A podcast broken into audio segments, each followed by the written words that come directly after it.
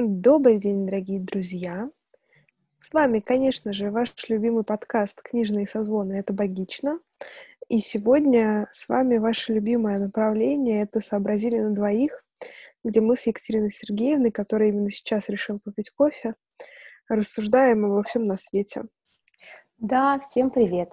Сегодня у нас интересная тема, потому что мы решили поговорить о том, как же мы влюбляемся — но сначала я замечу, что у нас в принципе нет неинтересных тем, если мы не замечали раньше. Ну, это, знаешь, субъективно.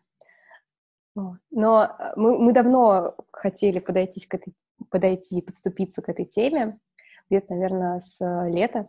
Точно помню, что наш, с нашего седьмого подкаста про книги, там у нас впервые как-то возник вообще вопрос о том, как происходит выбор партнера и другого человека. Но так или иначе, мы читали много книг про отношения, про любовь, про всякие разные вещи.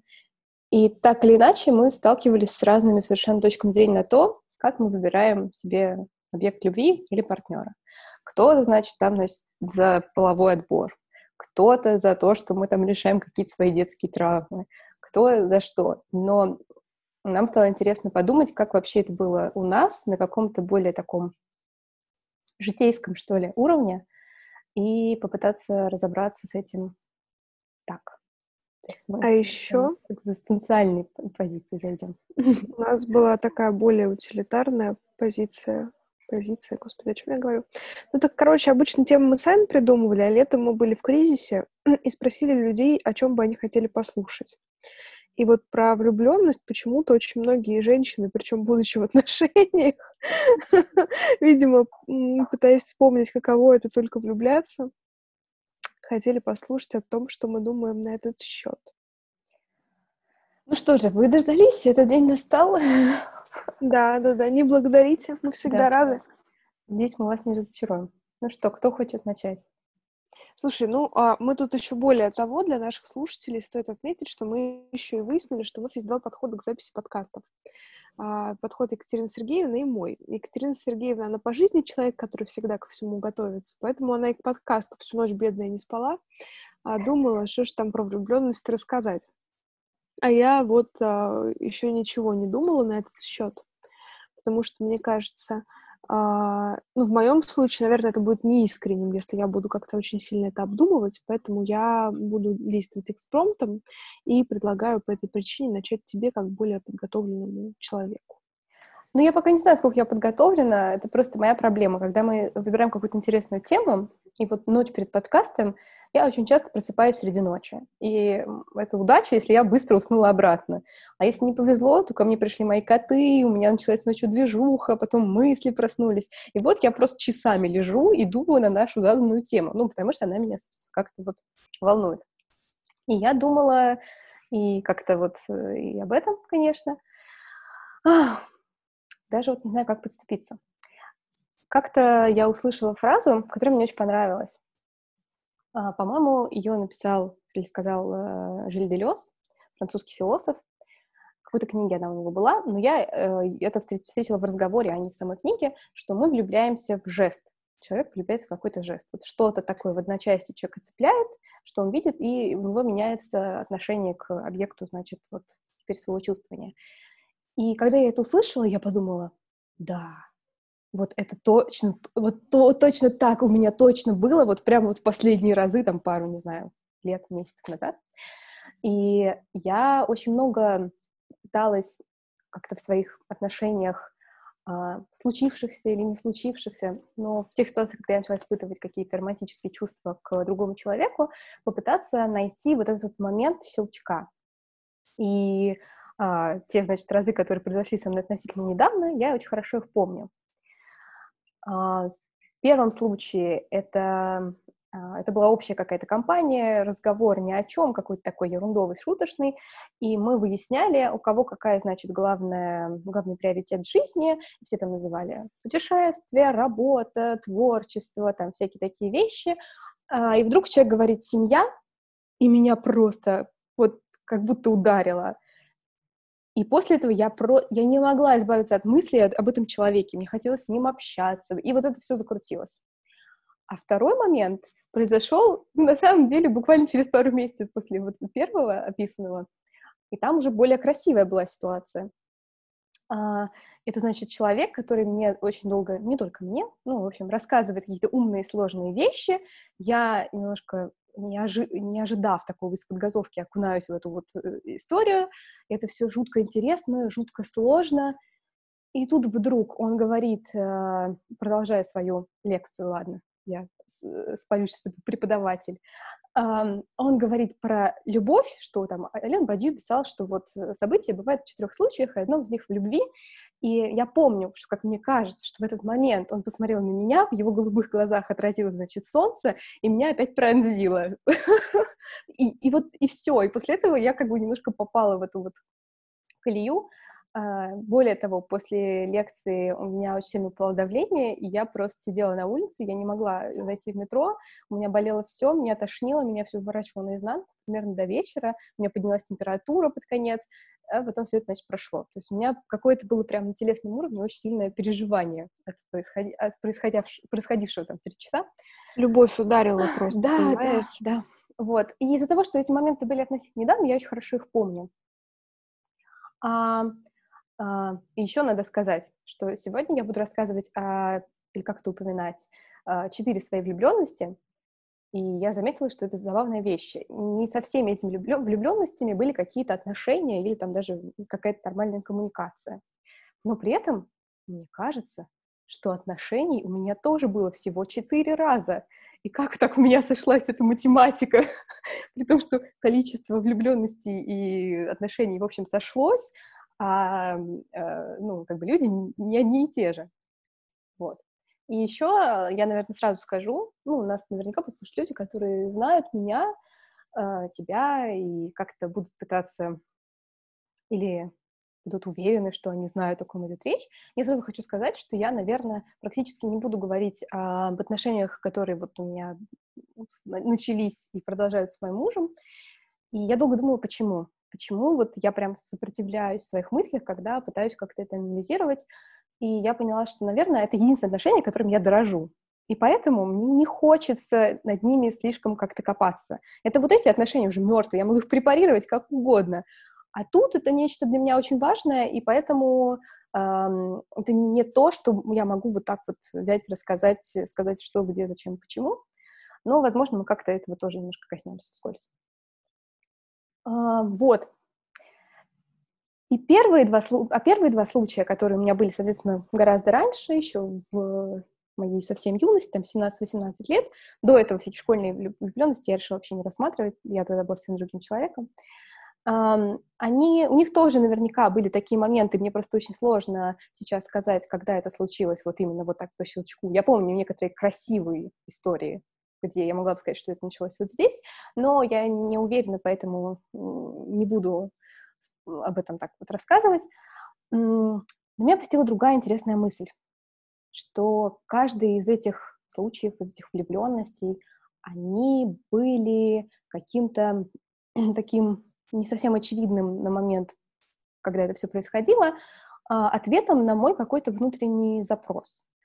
А, в 17 лет я пыталась, не то что пыталась, но я чувствовала необходимость как-то перебарывать свою такую очень физическую закрытость и неотзывчивость к людям. Я не обнималась с людьми, я не любила, когда ко мне меня трогают, вот это вот все. А, и по сути, все, что я могу так вспомнить важного о своих вот этих первой влюбленности, это то, что человек приучил меня к вот этому вот физическому контакту, который потом стал для меня очень важен. Следующие отношения тоже были неким запросом на то, что я как бы не могу устраивать свои личные границы, ну, как бы получай, э, когда ты остаешься довольно растерянным человечком и такой, а нет, все, теперь я, значит, себя ценю и выстраиваю свои границы. А последние э, два случая, их вообще, наверное, я как-то для себя рассматриваю вместе, потому что они происходили ну, буквально параллельно. И они дополняли, как, как вот в моем таком сознании, друг друга. Учитывая, что они все были, в принципе, воображаемые, а, были про то, что я, наконец, как-то разобралась с тем, кто я есть, как я себя чувствую, как я себя вижу, как я отношусь к своей сексуальности, как я отношусь к каким-то другим важным моментам про себя, а не про другого человека. И мне кажется, что вот влюбленность — это же действительно больше про себя самого, чем про вот этот вот объект, который вызывает у тебя эти страсти. И в этом смысле я согласна со всеми, кто э, всегда делил на влюбленность и любовь. Я, пока была юна, как-то скептически к этому относилась, считала, что все каждый раз жутко серьезно. Но сейчас я понимаю, что действительно в этом разница есть. Возможно, мы тоже поговорим об этом чуть-чуть позже. Хочешь ли ты вклиниться и прокомментировать или сказать, или мы дальше начнем ковыряться в иллюзиях и фантазиях? Слушай, мне кажется, мне хочется какой-то, наверное, диалог про это устроить. И ты сказала действительно очень важную вещь про разделение влюбленности и любви. Но это, наверное, мы ближе к концу все-таки про это поговорим. А, а мне вот, знаешь, я, меня очень зацепило то, что ты сказала про то, что не будешь рассматривать влюбленности там подростковые какие-то. А, а для меня есть четкое разделение моих подростковых влюбленностей и таких уже более зрелых. Потому что все школьные, подростковые любови, они были очень искренними, безумно, ну, естественно. Мне кажется, вообще влюбленность не может быть неискренней. А, но все мое школьное существование, оно было сопряжено с безосновательной влюбленностью. То есть мне нужно было просто увидеть человека единожды, а, мне не нужно было знать, кто он, как его зовут, а, что он вообще из себя представляет. Мне было достаточно факта его существования и какой-то вот какого-то моего внутреннего отзыва на вот этого человека. И все, и как бы этого хватало для того, чтобы выносить мозги всем подружкам, а, чтобы ходить в школе мимо тех кабинетов, где у него будут уроки, а, и вот стрелять глазами в бедного парня, который вообще не понимает, а что, собственно говоря, происходит. А, и как бы... а так и было, чаще всего так и было, что мы даже не были знакомы, а, вот, и как-то, ну, как бы, может быть, в процессе где-то там наши общие знакомые нас знакомили, но лучше ситуация от этого не становилась. И мне до определенного возраста, по сути, не был важен тот второй человек. Мне была важна именно вот эта вот любовь к нему, влюбленность, да, которую я могла пестовать, ради которой я могла там собираться с утра, выбирать какие-то наряды, и вот это вот все. Мне очень нравилось про это фантазировать но у меня не было необходимости реально строить какие-то отношения с этим человеком. И в целом для меня любовь, э, точнее влюбленность, это про вдохновение всегда, вне зависимости от возраста. Просто тогда вот такая это была влюбленность на расстоянии, и это было ок. Но очень часто из-за этого случались какие-то казусы, потому что в твоей голове это человек один, а когда тебя с ним знакомят, а, получается развенчивание вот этого некоторого идеала, и как бы и мой подростковый мозг не очень понимал, а что теперь с этим делать, потому что в голове там у меня была влюбленность вот такого человека, а этот человек оказывается совсем другим. И очень часто мои влюбленности, они заканчивались на этом, когда ты понимаешь, что это вообще как бы история не про это абсолютно. И я даже в определенный момент э, поняла, что давайте-ка вот любить со стороны. Типа, вот тебе прикольно быть влюбленным вот в этот определенный образ, и давайте как-то с этим жить. Но, наверное, это длилось э, до того момента, как э, не начала происходить вот эта ошибка образа, который есть у тебя в голове, и реального человека, потому что я начала, я поумнела, видимо, немножко, и начала все-таки для влюбленности избирать знакомых людей, чтобы как-то вот э, больше вот этих вот казусов с разными людьми не было. Не было. А, и я тогда в своей влюбленности была очень настойчива. То есть мне, меня абсолютно не волновало, кто влюблен в меня. Мне нравилось влюбляться и что-то делать для для того, чтобы эта влюбленность как-то реализовывалась в жизни. А, э, то есть вот это вот, да, кто за кем охотится, и вот эта вот вся история такая забавная. И, наверное, в этом смысле самый показательный а, является вообще моя первая любовь такая очень серьезная, сильная, а, когда я увидела человека один раз в жизни на свадьбе, мы общались, э, мы с ним как-то потанцевали, а, и вот он абсолютно был... У меня, на самом деле, я очень человек простой, у меня один типаж мужчин, в которых я всегда влюбляюсь. То есть вот мои подруги, наверное, знают, что как бы с кем меня не нужно знакомить, если они не хотят, чтобы я сразу влюбилась в этого мужчину. А, и он был вот как раз того идеального моего типажа. Я знала о нем, соответственно, только его имя, как он выглядит, и какие ЕГЭ он там то ли планирует сдавать, то ли сдал, то что-то такое. И в ту же ночь, когда я вернулась домой, а, я перешерстила ВКонтакте, и каким-то чудом, вот реально чудом, я нахожу этого молодого человека, а, и на тот момент у меня даже не стояло вообще выбора, а что с этим дальше делать. Я просто очень хладнокровно ему написала, но такое, знаете, вот это вот, как бы ты пишешь, чтобы забросить э, крючок, но как бы ты такая сильная и независимая, и вот этот крючок, он просто жест благодарности, который абсолютно для тебя ничего не значит.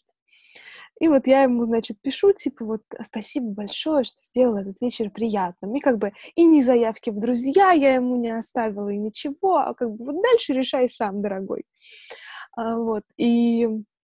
Но в душе при этом ты вроде как бы на вид такая гордая, сильная 17-летняя тигрица, готовая биться за свою влюбленность, а внутри ты такой побитый хомяк, который, о господи, о господи, он пишет, он пишет.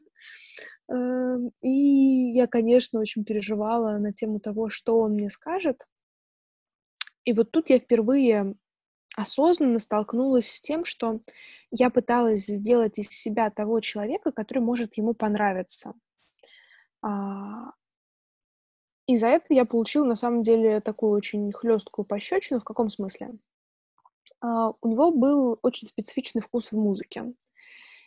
А мне очень важно было его чем-то зацепить.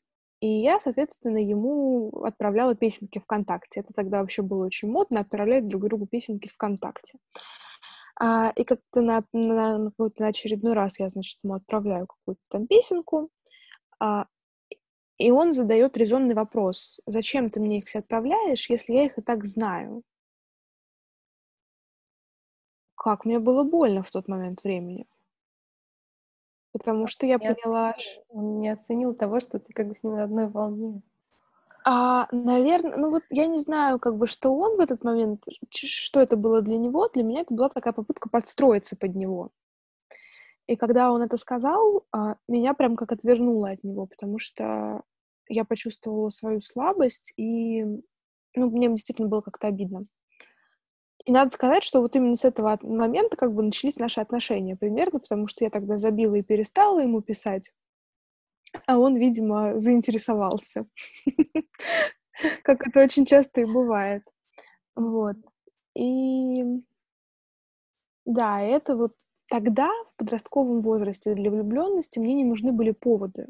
Никакие там жесты, слова или что-то еще. Просто нужен был какой-то образ человека, и было бы очень просто влюбляться именно в него. Но потом ты вроде как стареешь и мудреешь, и уже влюбиться просто так без повода становится сложновато.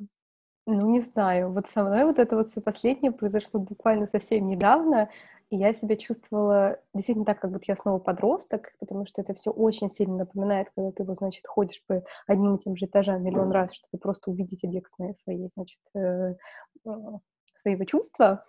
Ты находишься полностью в своих фантазиях, и, а, ну, чтобы не называть их по именам, я буду говорить первый и второй, потому что, повторюсь, они были в один момент, и я как бы чувствовала к обоим одновременно, и скорее всего, что-то одно, то есть у меня была такой вот, э, такая химера из чувств, они наполняли друг друга, потому что с одним я могла общаться, ну, напрямую, я могла ему писать, мы могли как-то видеться в компаниях, мы были знакомы, нам было кайфово, потому что у нас не было романтических э, каких-то вот взаимоотношений, у нас было общение, от которого я очень сильно кайфовала и получала какую-то зарядку, и в тот же момент у меня есть второй объект, которого я просто... Эм, как бы это сказать, не то, что обожаю, не то, что...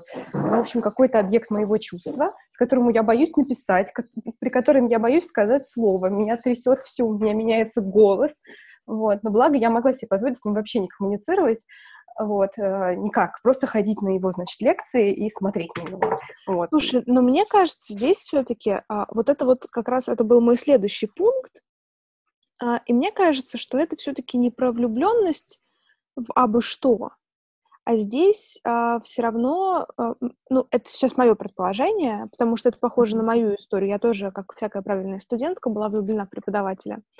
А, но мне кажется, что все-таки здесь дело вот в этом, а, даже не то что образе, а в каком-то его не знаю, такая интеллектуальная привлекательность. Давай я это вот так назову. А, возможно, но это же тоже часть образа.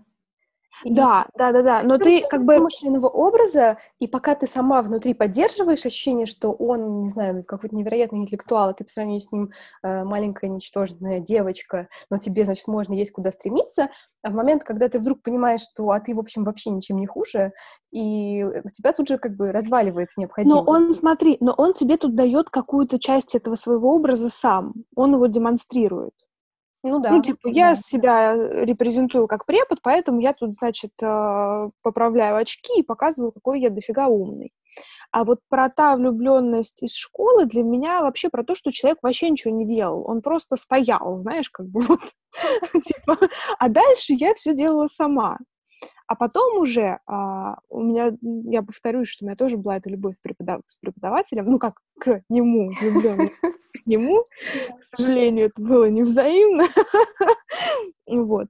А, и вот этот его образ для меня, наверное, и стал проблемой, потому что умные мужчины, здесь даже не то, что умные мужчины, а мужчины, которые сильно умнее меня, для меня это до сих пор такая ловушка, в которую я попадаюсь просто на раз-два. И у меня есть даже подборка фотографий, где я стою со своими или коллегами, или преподавателями, или еще с какими-то людьми, общем, которые сильно меня старше, смотрю на них глазами полного обожания, и мои коллеги даже шутят, там есть фотография, значит, где стою я, стоит э, мой начальник выше меня где-то сантиметров на 30, а я смотрю на него огромными влюбленными глазами, и снизу подпись от коллеги найдите себе человека, который на вас будет смотреть так же, как Даша смотрит вот на этого мужчину. При том, что это не про какую-то романтическую любовь или еще про что-то, это про какое-то такое... Ну, я вот, вот это бы назвала обожанием. Восхищение. Что... Это какое-то такое восхищение. Да, да, восхищение, и вот, ну, я больше люблю слово какое-то, даже, может быть, слепое обожание, потому что ты как-то его минусы сразу нивелируешь у этого человека, потому что он, ну, он же вот такой. И вот ради этого вот такого ты совершаешь даже какие-то, не знаю, например, ну, просто для меня это другой вид любви, абсолютно. А, и, например, мой преподаватель, которого я считаю своим научным руководителем, он подходит под это описание. Я читала совершенно странные дурацкие книжки, которые не стала бы читать в здравом уме, если бы не его просто вот маленькая рекомендация какая-то. И вот, вот на самом деле вот это мое обожание, это, наверное, мой самый любимый сорт любви, потому что а, она тебя не просто вдохновляет, она тебя еще и мотивирует к тому, чтобы что-то делать. А, и это прям, ну, это реально кайфово, потому что ты как-то не... Ты не стремишься завоевать этого человека или что-то подобное, ты не стремишься к каким-то отношениям с ним, а, но просто вот самим фактом своего существования и своего высокого интеллекта а, ты как-то хочешь или приблизиться к нему, или быть не такой туповатой рядом с ним, я не знаю. Ну, я, ну, я понимаю, да, я понимаю. Своим существованием он тебя делает лучше. И вот это прям, я серьезно, я обожаю таких людей. Но у меня здесь, знаете, есть для меня и минус. Я чувствую себя очень глупо перед такими людьми, и у меня всегда возникает рядом с ними страх позориться. И хотя я как бы тот человек, который не боится делать ошибки, не боится говорить глупостей, но вот рядом с этими мужчинами я прям млею, мне кажется, и вот в нехорошем смысле, что я начинаю тупить, и мне жутко стыдно становится за свой тупизм, а, и, и прям вот не знаешь потом, куда себя деть.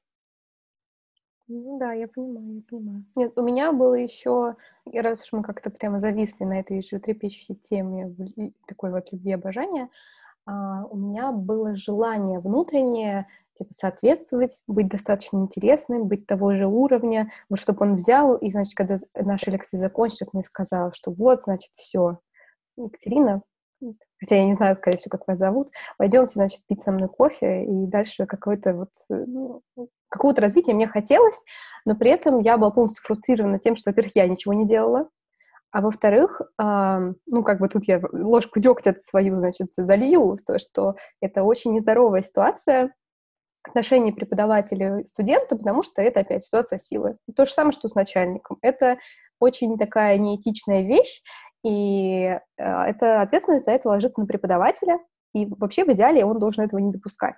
Поэтому у меня не было никаких э, иллюзий, что значит, после лекции мне скажет «останьтесь» и все вот этого. Нет, это я поняла, что, конечно, этого не будет. Но для меня вот все равно, мне было страшно подойти к нему и спросить литературу по моей теме. Я не могла буквально открыть рот, чтобы даже что-то спросить. И, ну, казалось бы, я вряд ли буду это казаться глупой, но просто вот у меня какие-то были внутренние... Настолько я переживала, как-то вот, не знаю, что это было очень тяжело.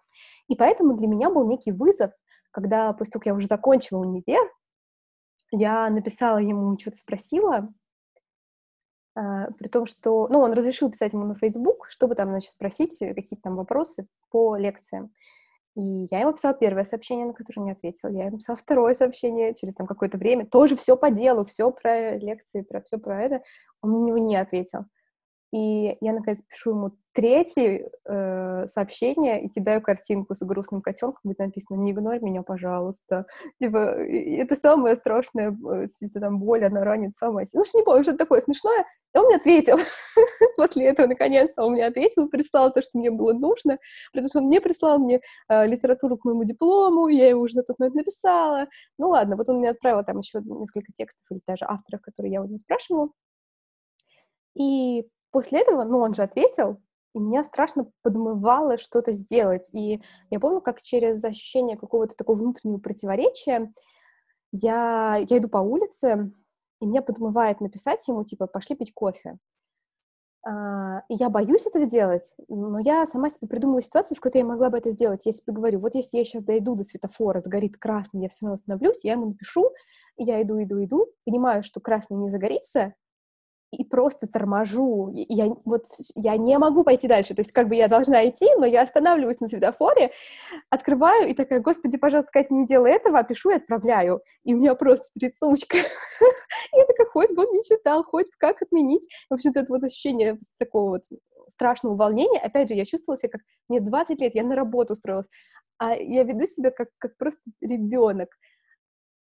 И он мне отвечает, ну, там что-то про кофе, что, да, я все, я уже пью кофе, там, та-та-та-та-та, мы чуть поговорим, прям такой говорит, ну, типа, извини, у меня нет времени. И я вообще не обломалась, потому что для меня это было настолько важно э, вот себя преодолеть, чтобы просто написать, учитывая, как я его боялась, я, конечно, испытала облегчение, потому что что бы я делала, если бы он согласился, я не знаю. И вообще, ну, он бы, наверное, у меня развеществился просто вот мгновенно момент нашей встречи, когда я бы поняла, что он живой человек, а не, значит, метафизический бог. Вот. Но. Слушай, я прям тоже захотела поделиться своей историей э, из любви к преподавателю. А, я тогда еще училась в университете, и какой-то ночью я смотрела, значит, фильм про Нюрнбергский процесс. И я понимаю, что я его не успеваю досмотреть, и хочу себе отправить на другую страницу ВКонтакте. И как-то я нажимаю «Переправить», и вижу его имя как бы возможных, вот кому отправить. И во мне загорается вот эта вот, знаешь, а, подростковая такая, типа, тема. Я не знаю, было ли это у тебя, но у меня иногда бывало так, э, чтобы вывести объект своего обожания на какие-то чувства, надо было отправить ему, значит, сообщение, которое якобы адресовывалось не ему. Но как бы, типа, вот ты ему сначала отправляешь, а потом извиняешься, и уже как бы у вас есть какой-то повод поговорить. Ну да, да, да. Вот, а, только я, мне было уже как бы не 15. Мне было лет там, я не знаю, 20-21. А, и, значит, я ему типа случайно я ему отправляю этот фильм, а времени как бы уже типа там а, пол второго ночи или что-то подобное. А, и как бы проходит минутка, и я такая, ой, извините, это я не вам. А тогда еще ВКонтакте просто нельзя было удалять сообщения отправленные. Вот. Ну и как-то он, значит, по-моему, ничего не ответил. А дальше план выходит из-под контроля. Потому что следующее утро мы тогда работали на одном мероприятии, и я понимаю, что... Ну, мы там стоим с другими студентами, разговариваем, и я понимаю, что кто-то подходит со спины и меня обнимает. и как бы я не очень понимаю, кто это, оборачиваюсь, а там этот преподаватель стоит. А, и он так на меня, значит, смотрит, говорит, привет, ну и что это ты мне всю ночь спать не давала? И лица людей рядом просто, они как бы вытягиваются от удивления. И я тоже, ну, мне как бы в карман за словом лезть не нужно, и я ему там что-то отвечаю в духе, ну, главное, что вам понравилось, знаешь, вот что-то из этой серии. На что он хорошо, я это хорошо помню, что он отвечает, мол, ночью лучше ему другие видео присылать, чтобы было интересно. А, ну да, он такой немножко сексист, и вот это вот все. А, и я ему, значит, ну что-то в этом же духе отвечаю, что хорошо, этой ночью я отправлю вам более интересные видео. Вот. А, но как ты понимаешь, а, вот этот вот, а он еще такой, знаешь, вопрос границ у него был не так хорошо проработан, как у твоего преподавателя. И я потом несколько недель ходила вообще счастливая от того, что он, сам он не зашел для того, чтобы подойти ко мне, поговорить, еще и обнять, прости господи. Ну да, это прямо вообще... Я была тогда просто в экстазе, конечно, мне не нужно было больше ничего. Так что да. Вот она, эта любовь к преподавателям, что с людьми делает. Вот, но мне кажется, мы с тобой перебрали такую детскую влюбленность, вот эту вот влюбленность, обожание слепое какое-то такое. И, наверное, для меня еще как бы остался один вид, это ну, адекватная влюбленность, давай я ее назову так, на контрасте со всем остальным. А, и вот здесь я думала о том, что меня заставляет влюбляться, и у меня нет какого-то однозначного ответа на самом деле. Ну вот в какой момент меня перещелкивает, и я понимаю, что я влюбляюсь. Но для меня есть пункты, которые с большей вероятностью меня могут влюбить, чем другие. И, наверное, просто вот то, от чего меня перекрывает, это два пункта. Это внимание, а внимание э, для меня это э, как бы и какие-то действия человека, типа там его заинтересованности во мне, когда он пишет первым каждое утро, едва проснувшись, э, или что-то подобное. А, и другие какие-то его жесты, и забота. Вот, наверное, вот, это, вот эти вот два пункта для меня, они очень весомые, но здесь э, есть, наверное, такое не противоречие, я даже не знаю, как это назвать. Ну, если это будет делать человек, который мне не симпатичен, вряд ли что-то из этого выйдет, безусловно.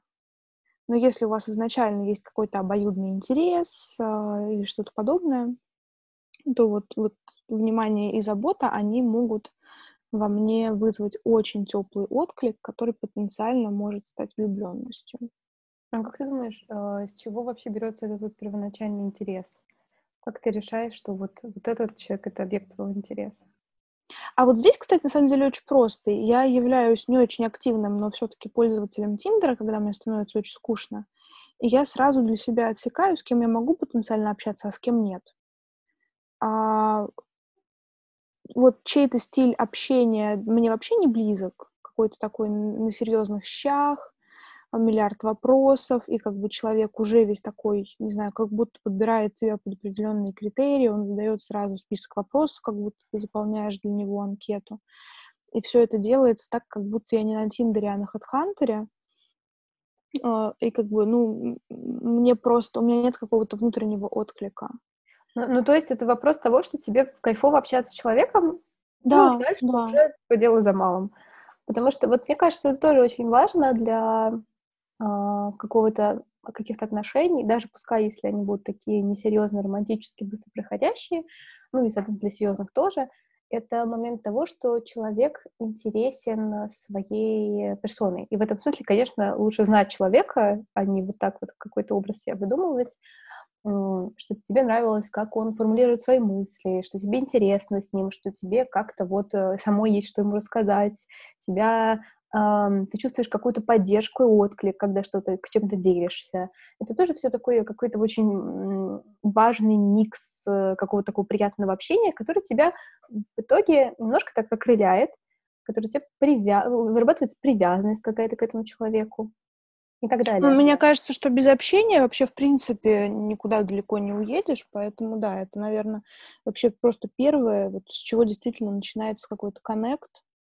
Да, но при этом, ну, наверняка у тебя есть знакомые, у меня есть знакомые, э, персоны, с которыми ты знаком, но ты при этом не инициируешь общение с ними. И ты можешь с ними там, не знаю, месяцами не видеться, потом в общей компании хорошо затусить и дальше не общаться. У тебя нет какого-то внутреннего стремления к этим людям. А, когда появляется влюбленность, ну, у меня, мне, начинает, мне страшно хочется писать этому человеку. Мне хочется обсудить с ним что угодно, мне хочется найти повод, мне хочется э, состоять с ним в, в этом вот, знаешь, разговоре без конца, который просто перетекает изо дня в день, там, даже без, без там, «доброе утро» и «спокойной ночи». А, и вот это для меня очень важно. И это то, чего потом начинает не хватать, когда ты находишься в длительных отношениях. Потому что, конечно, ты все равно, да, ты находишься в коммуникации со своим э, тем, постоянным партнером, но это же не то же самое, когда вы там лежите в разных э, концах Москвы и пишете другу сообщения какие-то, милые или не милые. Или, а там, потому что у вас какая-то коммуникация уже совсем другая. Да, оно у вас уже на другом уровне. Но вот этого вот ощущения от э, это ощущение похоже на что-то вот типа на, новое, на новизну какую-то или на хорошо забытое старое, когда э, вы начинаете только вот это вот общение бесконечное с человеком, ты чувствуешь, что он тоже тебе хочет отвечать, что он не э, отглаживает ваше общение, оно не сходит на нет, оно продолжается благодаря вашим общим усилиям, и вам кайфово. Вам кайфово, я не знаю, обсуждать э, детство, обсуждать какие-то книги, которые вы читаете, вам э, фильмы, там еще какие-то вопросы, что-то вот такое. Вам хочется э, найти время, чтобы увидеть друг друга. Ну, то есть вы случайно столкнулись, но вы такие, а вот есть там, не знаю, полчаса, чтобы выпить кофе? Да, есть. И вам классно, вы, вы классно проводите эти полчаса. Эм, это вот э, у меня это, конечно, идет после того, как я осознала, что у меня что-то щелкнуло. Потому что иначе у меня есть подруги, которые полностью удаляют мою ну, такую базовую необходимость в общении с кем-то и в таком очень близком, качественном общении. Для того, чтобы перейти к такому общению с человеком другого пола, ну, это в связи с моей э, э, гетеросексуальной ориентацией. Это может быть совершенно иначе у других людей. Но, в общем, э, я прямо очень четко чувствую, что этот человек начинает интересовать меня чуть больше несмотря на то, что я просто хочу с ним общаться. Я еще не хочу, там, я не знаю, затащить его в постель или все что там угодно. Это еще идет на каких-то вот таких э, уровнях. Ну, вот здесь, ты знаешь, я с тобой по поводу этого всего согласна. Я для себя некоторое такое разделение, что ли, наметила, что для меня влюбленность это ни к чему не обязывающая история, от которой мне просто очень приятно. И мне, э, ну, то есть я выставляю какие-то границы с человеком, от которых мне кайфово, но, наверное, я все-таки к своим 25 годам научилась не строить какое-то будущее у себя в голове, знаешь, про свадьбу, пятерых детей и вот это все. Да, на момент первой встречи. Да, да, да, да. И мне кажется, вот это, оно очень улучшает качество контакта с объектом влюбленности, потому что вы оба можете пребывать вот в таком каком-то моменте и кайфовать именно от него. И я с тобой согласна по поводу пребывания вот в этой постоянной переписке. У меня была такая влюбленность, когда мы переписывались всю ночь. В 6 утра мы поняли, что спать уже вряд ли кто-то ляжет. Там собрались, встретились, поехали на самый первый сеанс в кино. А, устроили себе завтрак, потом уехали еще какие-то там дела делать друг с другом тоже. И это было настолько круто. Вот я вот это вот чувство круто от влюбленности всегда называю как в 15 лет. У меня прям есть этот ярлык, как в 15 лет. Потому что это чувство без оглядки на какие-то особенности человека типа, там он мне не подходит, потому что он дворник, я не знаю. Ну, типа, ты как-то игнорируешь все вот эти вот объективные показатели и просто наслаждаешься общением, настоя... наслаждаешься тем коннектом, который сейчас между вами происходит, а, и даже, наверное, в некотором роде ты отрешаешь все обстоятельства, которые у тебя есть может быть, даже крамольную сейчас, конечно, скажу вещь, может быть, даже ты отрешаешь своего постоянного партнера на какое-то время. Я не знаю, может быть, это нечестно по отношению к нему, безусловно, но я все-таки склонна считать, что даже пребывая в длительных отношениях, мы иногда попадаемся на крючок вот этой влюбленности с другими людьми, но мы сами варьируем, к чему эта влюбленность может привести. Это может быть какой-то минимальный уровень просто с высокой заинтересованностью друг друга, и вам будет кайфово общаться, но вы не будете, это не будет мешать вашим постоянным отношениям. А, и не, у вас не будет потребности, не знаю, переходить там к каким-то сексуальным отношениям или к чему-то подобному. И тогда мне кажется, что это круто, но это требует огромных усилий со стороны обоих, ну, уже таких, знаешь, в кавычках, условно влюбленных. Ну да, потому что это тоже очень четкое выстраивание границ, которые нужно соблюдать.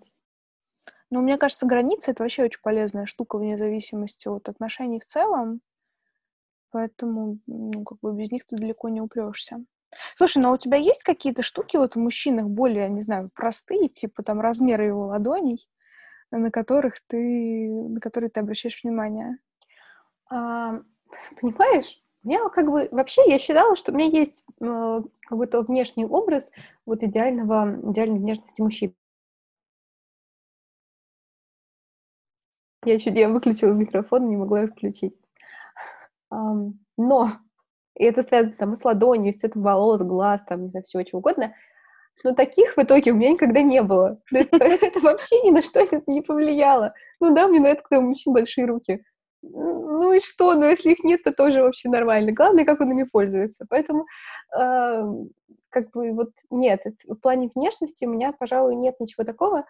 Мне именно что важно, чтобы мне было интересно общаться с этим человеком. Вот, э, если этого не происходит, то дальше мы никуда не уедем. Но тут как бы я хочу сказать про своего, про своего хотел сказать, будущего мужа, но вообще тут ны, нынешний. И это как раз ситуация, когда мы учились вместе, но первый курс мы учились на, в разных группах, и то есть видели друг друга только на потоковых лекциях. Ну и вот мы как бы встретились 1 сентября еще прямо лицом к лицу, и Алексей мне страшно не понравился. Ну вот просто. Я подумала, что какой противный мальчик. Вот ужас просто, как он себя ведет. Ну прямо вот, э, пожалуй, меня ни о ком больше из там 90 человек потока не было такого, что вот, вот только не с этим. вот. Но случилось с ним. Поэтому мы не общались первый год и не стремились к этому. Я на него только так смотрела, типа, хм, как он себя ведет неодобрительно, если что-то. Я вам сейчас вот, перевожу вот. ее взгляд, который она мне демонстрирует. Ну, я еще как бы такие едкие комментарии как бы изображаю. Ну, в общем, а потом э, он начал мне писать, и мы начали переписываться в ВКонтакте и общаться, наконец, друг с другом. То есть до этого мы не общались, мы просто смотрели друг на друга со стороны. И он, кстати, говорит, что я ему тоже не понравилась с первого взгляда. Но я уверена... Так что один-один, все нормально. Нет, я уверена, он обманывает. Вот. И мы начали общаться, и это, когда общение вышло на какой-то такой очень душевный уровень, то есть он, оно еще не было романтическим, мы, мы еще только переписывались, мы даже когда уже встречались на сессии в универе, мы обходили друг друга просто стороной, мы вообще даже не показывали никому, что мы общаемся на самом деле, а уже, э, ну, у меня точно из-за этого общения какой-то интерес к нему, и даже интерес, симпатия какая-то была. И поэтому, когда, наконец, мы встретились первый раз э, вживую, чтобы куда-то пойти вне, значит, э, наших занятий, и я не помню, он, по-моему, даже не позиционировал это как свидание, ну, типа, мы просто пошли в кино по-дружески. Вот. И он говорил какие-то вещи, которые, на самом деле, вот я сейчас не помню там про что было, но они были идеологически со мной несовместимы, эти вещи, но я как-то, хотя и сказала, сказала про себя, типа, хм, что ты такое говоришь? Но я не подала виду, я не закатила скандал, не сказала, что с такими общаться вообще не буду. Как-то я была мягче на тот момент, вот, и поэтому встреча прошла хорошо, и более того, когда мы потом прогуливались от э, Новокузнецкой туда в сторону, значит, ГУМа, э, я даже сказала, ой, как скользко, да, я возьму тебя за руку под руку, в смысле.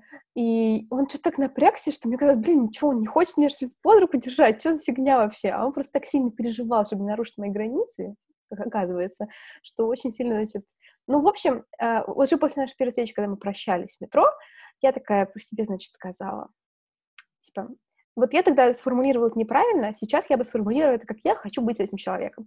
Тогда я сформулировала это очень неправильно, не формулируйте так. Я сказала, типа, я хочу, чтобы он был моим. Вот. Но, извините, мне было 19 лет, я как бы была еще не настолько подкована, а, как сейчас. И э, это было в феврале, отношения у нас начались в, в апреле. То есть как бы он долго думал и вообще подступался, и я поняла, что я попала, э, ну, именно, что я очень сильно вовлеклась эмоционально, когда он что-то мне там значит, сказал про погулять еще в марте месяце, и я что-то так сильно оскорбилась, что он там что-то собрался гулять, как бы он вообще-то должен по мне тут, значит, сохнуть, а он там гулять собрался. Вот. Подлец.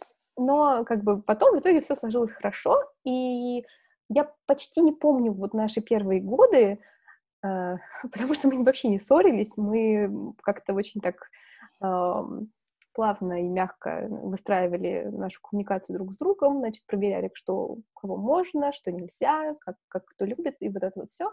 Вот, поэтому дальше там все уже пошло по-взрослому. Ну и, конечно, он мне прям сразу сказал, мы еще встречаться не начали, что он вообще-то собирается на мне жениться. Вот. И мы смеялись, что э, когда уже чуть дольше общались друг с другом, что э, он говорит, сначала я думал, что жена из тебя будет хорошая, а теперь думаю, что интересное. Да, я до сих пор очень люблю, когда Леша это говорит. Вот. Но зато тут у нас какие-то уже более-менее здоровые отношения сложились, потому что мы Наверное, главное, главный залог успеха — это мы четко видим друг, другого человека без э, налета своих фантазий. Вот это то, от чего, чего я не могу избавиться, когда я ну, в кого-то вот так рандомно влюбляюсь. И тогда действительно не нужно общаться с этим человеком. Вообще-то я и моя влюбленность, мы отлично живем, как бы не надо к нам, пожалуйста, вмешиваться. Мы, я очень там продвинулась в своей книге, пока, значит, у меня были вот эти вот тройные недоотношения, потому что ни с кем отношений-то не было из них были просто какие-то свои фантазии, ощущения.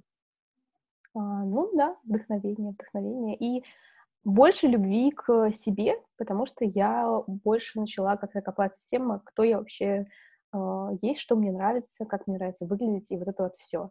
И это, наверное, удивительно, но хотя почему удивительно? Мы же не рождаемся с этим пониманием вот так прям сразу. И оно не то, чтобы вот так прям сразу на нас, значит, упадет в 20 лет. Нет, нам нужно проделать какую-то работу, и не всегда мы понимаем, что нас к этой работе подтолкнет. Вот в моем случае это была вот эта вот странная влюбленность, когда мне очень хотелось как-то себя прямо вот эм, улучшить благодаря этой влюбленности. Эм, ну вот так. Слушай, а знаешь, про что мне захотелось сказать? А, влюбленность вообще это очень круто. Я, я на самом деле я всеми руками за то, чтобы влюбляться. А, и очень иногда, кстати, полезно влюбляться даже в своего партнера, с которым вы уже много-много лет вместе, и как-то в этой влюбленности переоткрывать его заново. Но это огромный труд. Но еще, наверное, что важнее, влюбляться в себя. Вот это, это самое сложное в влюбленности — но, наверное, это самое потенциально полезное, и как-то это та влюбленность, которая тебе больше всего дает. Потому что, влюбляясь в себя каждый раз, ну, если это хорошая, продуктивная влюбленность, без абьюза какого-то, то а, это для меня это про открытие себя каждый раз с новой стороны. Как будто ты находишь в себе те части, о которых ты никогда не знал, например. И влюбляться в себя можно по-разному. Я считаю, что любовь к себе, она есть двух видов. Это такая, ну ладно, трех, хорошо. А, это такая детская любовь, когда, типа, хочешь мороженку, ешь мороженку, и неважно, что это 15-я мороженка э, за день, такая попустительская любовь.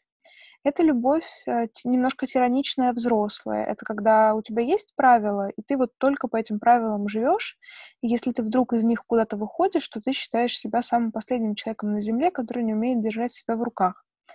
И самый адекватный вид любви — это когда ты позволяешь себе и мороженку, но просто не одну, не пятнадцатую за день, а одну, а все остальное время ты стараешься держать себя в руках, потому что ты знаешь, что это для тебя наиболее оптимальный и лучший вариант.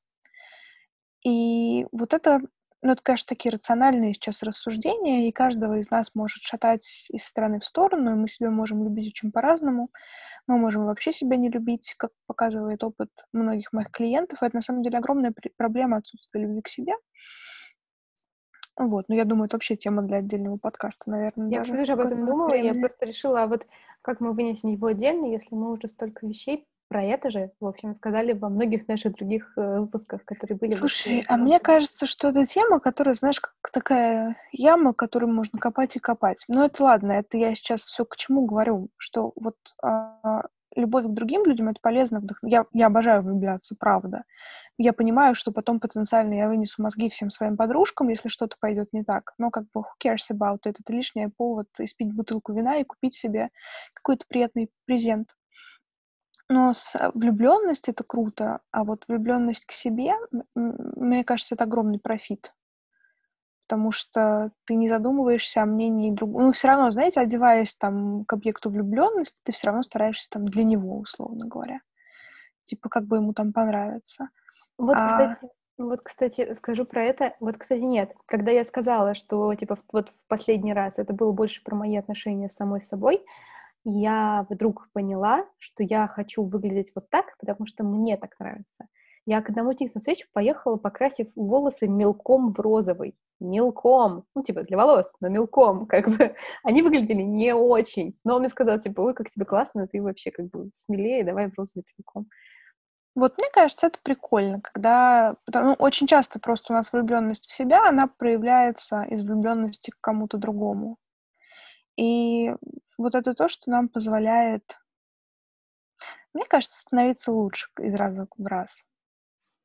Сто процентов. Потому что мы как-то вот мало про это говорили, но влюбленность дает не только вдохновение, она часто сопряжена с уймой а, негативных ощущений, даже каких-то там страданий. И, ну, почему каких-то там, я вообще не обесцениваю, это могут быть действительно очень сильные негативные а, эмоции и в процессе, и после.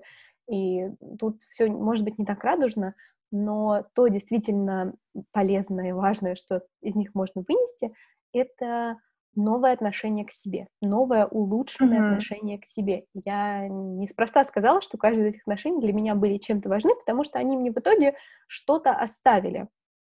А, и не что-то там, не знаю, в плане подарков или там, не знаю, новый какой-нибудь э, умение, какой-нибудь новый позы, ну, я не знаю, рандомно. Вот, они иначе как-то, э, они поменяли то, как я к себе отношусь и как я определяю свою ценность. Вот это самое важное. И многие, вот, многие просто плюются от того, когда говорят, вот, любовь к себе, любовь к себе. Это для меня это точно про самоценность а потом уже про заботу и так далее. Про какое-то умение кайфовать и вдохновляться собой. Да, да. И мне кажется важным. Я вообще против страданий и всего вот этого вот, но я понимаю, что во влюбленности мы никуда не убежим от того, чтобы переживать, почему он не пишет полдня или еще что-то подобное. Э, Все равно какие-то такие чувства у нас периодически возникают. И мне кажется важным давать себе возможность пострадать, потревожиться, попереживать, но как-то не то, что ограничивать себя, но следить за тем, чтобы это не переходило на какой-то патологический уровень. Иногда пострадать можно, это прикольно, это круто, если ты понимаешь, что вот это вот для тебя такая некоторая часть программы влюбленности. Но когда это переходит уже, когда ты перестаешь это контролировать, и реально твои страдания, они уже приносят тебе ощутимый дискомфорт. Вот мне кажется, это такой звоночек, чтобы задуматься о том, что сейчас идет не так, и почему, и как, каким образом можно было бы это изменить. Ну да, я тут могу выступить адвокатом всех страдальцев, потому что я человек очень страдающий. Я вот прям пострадать в плохом смысле люблю, но это не то, что я делаю нарочно, но я как-то вот откликаюсь на страдания очень сильно. вот. И что я хотела сказать? Потому что ты не всегда в моменте этого вот ощущения своего чувства можешь сказать, да, это всего лишь влюбленность, это пройдет, я от нее получу только там все хорошее, а дальше э, целостному счастливому человеку пойду жить дальше.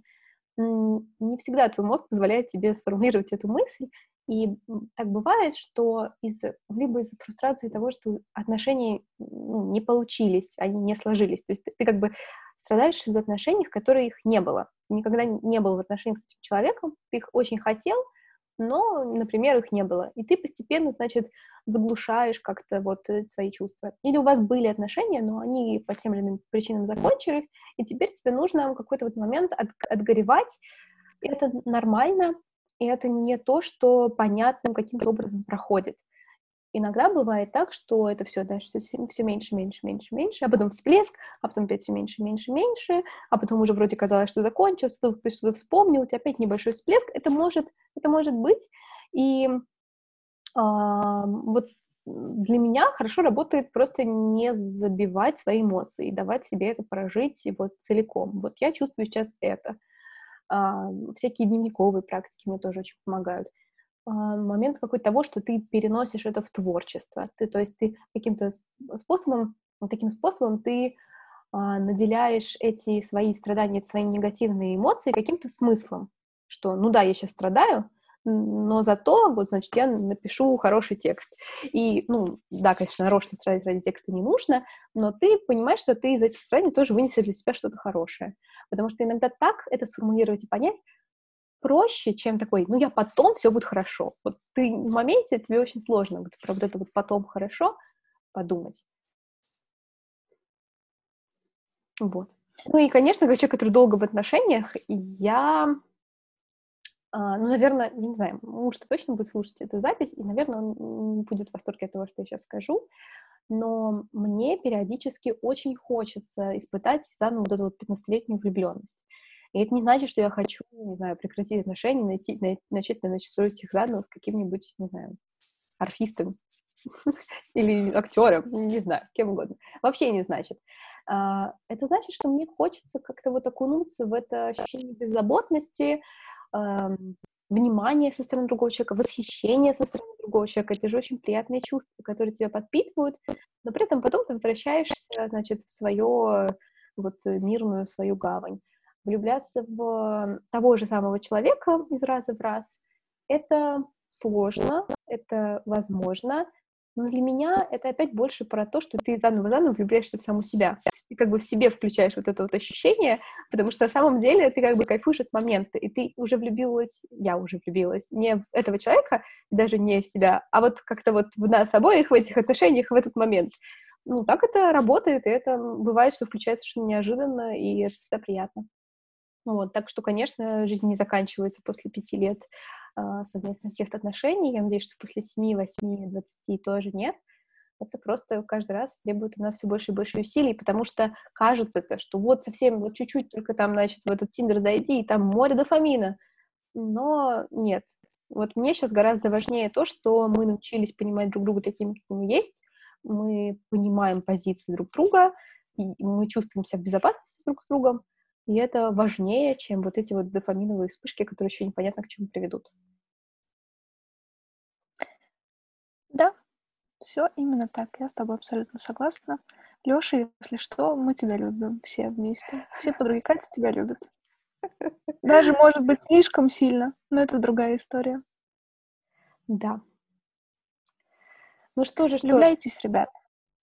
Да. Не бойтесь чувствовать и это классно. Нет, вообще нельзя бояться чувствовать, и вот это вот пребывание в моменте, когда ты испытываешь сильные чувства, это, наверное, а, то, что отличает нас от всех остальных неразумных и, и немножко разумных существ этой вселенной. Поэтому давайте просто кайфовать от тех чувств, которые у нас возникают, неважно, хорошие они или плохие. Любые чувства, они заставляют нас жить и чувствовать себя живым. И мне кажется, вот это Самое ценное. Согласна. Ну и влюбляйтесь, давайте, это классно. Неважно, можно влюбиться на день, и мне кажется, это будет очень круто. Да, а еще можно любить своих котов. Это совершенно другой экзистенциальный опыт. Это вообще гораздо важнее и глубже, чем любовь к людям, мне кажется. Это практически как любовь к своим детям. Вот, и это не про влюбленность. Но ты же видишь этого кота и такой, все, это мой кот. У тебя просто вот белый экран и, и все, другие коты перестают Ну, это просто с котами это сразу просто любовь, понимаешь? Это тебя просто пробивает и все. И ты не можешь ничего с этим сделать. Это как любовь с первого взгляда, что тоже иногда про любовь, а не про влюбленность на самом деле. Ой, прекрасно. Прям сразу захотел ходить на свидание с мужем. Да, позовите нас, Катю, с мужем на свидание, меня без мужа. С чужими мужьями я тоже не хочу ходить. Да, Только аминь. если втроем. Угу. Да, аминь. Ладно, я предлагаю, что нам нужно заканчивать. Спасибо, что вы нас послушали. Мы с вами услышимся через неделю, а может быть и раньше, смотря когда вы нас слушаете, чтобы обсуждать снова умные книжки, а потом снова умные экзистенциальные вопросы. И так до бесконечности. Да, делитесь с нами своими влюбленностями и влюбляйтесь. Пока.